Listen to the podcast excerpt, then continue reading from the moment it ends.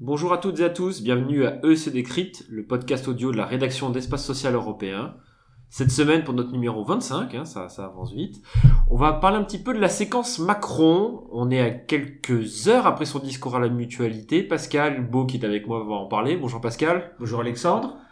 Pascal, on, on a eu quasiment 24 heures dédiées au président de la République, soit question de santé sociale quand même. hein. Oui, et je me permets, c'est moi qui vais vous interroger Alexandre Ah. cette fois-ci, euh, parce que cette nuit, enfin moi je dormais comme beaucoup de Français, cette nuit la conseillère communication du président de la République a, nous a envoyé un tweet avec une vidéo du chef de l'État dans son bureau.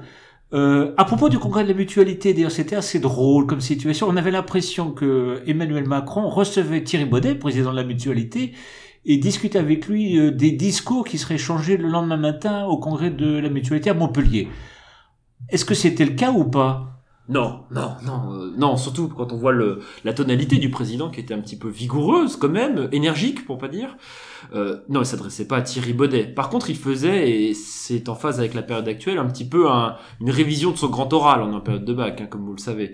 Donc, euh, il préparait son intervention, qui a eu lieu donc cet après-midi, enfin ce midi à la mutualité, en interpellant ses collaborateurs. Vous, mutualiste, parce qu'il a dit à plusieurs reprises, il a parlé, je crois, de l'offre de soins que les mutualistes sont en capacité de faire. Il a surtout parlé de pognon dans le domaine des aides sociales, en disant qu'on Voilà. mettait assez de pognon comme cela, et que finalement, c'était pas forcément, c'était pas ce qui est le plus efficace. C'est ce qu'on a retenu, C'est ce qu'on a retenu. principalement.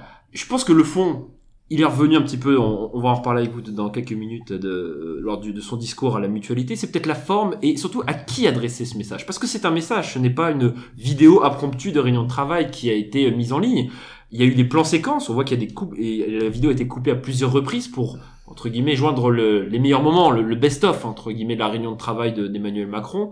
Ce qui est intéressant, c'est de savoir à qui s'adresse. Est-ce qu'il s'adresse au final à ses collaborateurs, ou plutôt, notre interprétation, c'est plutôt, il s'adresse aux acteurs du, du social et de la santé, en les interpellant par Twitter. Remarque, ça nous rappellera euh, d'autres présidents euh, de la République, enfin, Oui, américains pour certains, Oui, mais le fond est pas le même quand même. hein. le font quand même. Il aura peut-être pas le prix Nobel de la paix à la sortie de ce, de ce tweet. Mais, mais en tout cas, la, la question est, c'était peut-être en amont de ce, que- de ce congrès, il ne pouvait pas arriver au congrès et interpeller l'ensemble des acteurs de manière aussi vigoureuse devant une salle de 2000 mutualistes. Ça aurait été un petit peu compliqué sur la forme, même s'il a déjà été interpellé lors du congrès, on va en reparler. C'est plutôt l'idée de se dire, je, j'envoie un galon d'essai.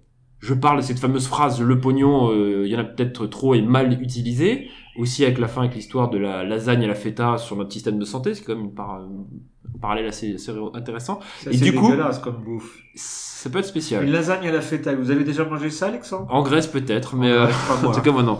Non mais mais au final, le fond sur le fond, ça, a fonctionné parce que si vous reprenez la presse de ce matin, tout le monde n'a parlé que de ça et ça a soulevé le sujet. Et du coup, Pascal, on peut faire la transition sur son discours de Montpellier, à peu près une heure et quart hein, de discours. C'était pas un peu trop long? Si, trop long, Alexandre. Trop long et redondant parfois, d'ailleurs. Il s'est répété euh, sur les questions de santé, sur l'exclusion, sur le grand âge. Euh, c'est un discours sur la méthode.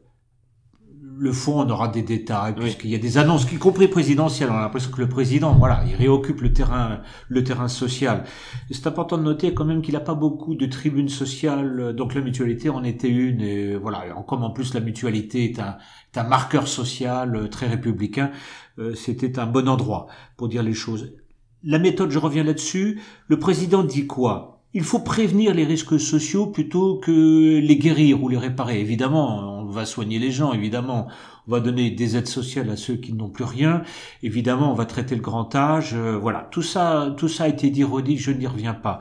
Ce qui compte, c'est la méthode, c'est-à-dire que il essaye d'instiller dans le système social des réformes et une transformation en profondeur pour faire en sorte que l'objectif, c'est de réinsérer les gens, soit dans, dans la société tout simplement et pas les laisser à l'écart, soit tout simplement les remettre dans des processus professionnels et dans l'emploi. Donc c'est un modèle un peu scandinave, on va dire, hein, ça. C'est une méthode, euh, voilà, euh, héritée des pays d'Europe du Nord qui ont des traditions. Sur la santé, vous avez parlé de, on va continuer à soigner les gens. Il a quand même précisé quelque chose. Évidemment, il faut les malades. Mais quoique, attention, il faut être précis. Il rebondit sur les propos initiaux d'Agnès Buzyn quand elle a pris sa fonction, en parlant notamment de la pertinence des soins, et il a cité des statistiques sur le fait qu'il y avait une surmédication en France, comparé euh, justement aux pays nordiques et autres pays européens. Est-ce qu'on va pas plutôt vers euh, un modèle efficient, plutôt qu'un modèle trop curatif, justement? Ben, oui, bien sûr, un modèle efficient, mais c'est un modèle, euh, encore une fois, de prévention. C'est-à-dire que plutôt que de construire les solutions à partir des acteurs professionnels, c'est ça qu'on a en France. Le gros problème, c'est que toutes les réformes partent des acteurs professionnels et non pas de la population. Des patients. Hein? Euh, on disait, on a fait, on a tous été formés à ça, le médecin généraliste, clé de voûte du système. Et eh ben la clé de voûte du système, c'est pas le médecin généraliste, c'est le patient, c'est l'individu, c'est le cotisant évidemment accessoirement. Et c'est à partir des, des, besoins de santé qui ne sont pas forcément des besoins médicaux euh, qu'il faut construire des réponses. Donc c'est un renversement de logique du global du système, ça va prendre 20 ans si on le fait. Si on le fait, Alexandre, parce que après, il va falloir passer aux actes, c'est une autre histoire. Si on reprend un peu dans la liste, il y a quand même une, sur une il a comme fait une shopping list entre guillemets de tout ce qui a été fait par le gouvernement depuis euh, six mois. On a eu donc le reste à charge zéro que maintenant on appelle le, 100% santé. Maintenant il y a un nouveau nom pour cela. Euh, il a quand même euh, sous-entendu que la fin de la T2A c'est programmé pour cet été. Hein. oui, il va peut-être un peu vite là-dessus. Hein. Je pense qu'il y aura quand même un paquet d'actes dans les hôpitaux qui seront tarifés à la T2A parce que ça n'aurait pas de sens qu'il n'en soit pas ainsi. On sera sur un modèle peut-être hybride. En chirurgie, écoutez la chirurgie, bon on peut faire de la T2A, il y a d'autres médecine interne évidemment, euh, la tarification à l'activité, euh.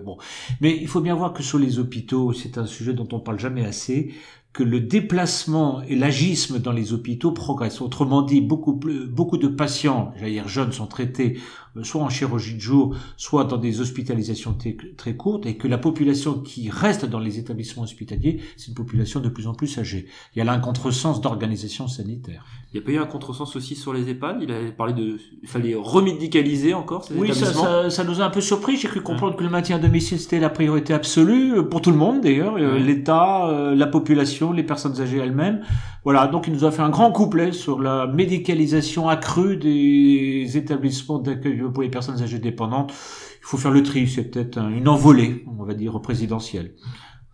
Congrès de la mutualité oblige, il s'adresse aux mutualistes, il aura quand même laissé passer quelques messages. Un, les remercier pour leur effort sur reste à charge. De l'accueillir, oui. De l'accueillir aussi. Remarque qu'eux étaient très contents, Alexandre, qu'ils viennent, parce que s'il n'était pas venu, ça aurait été un peu ennuyeux quand même. C'est certain, pour tout le monde.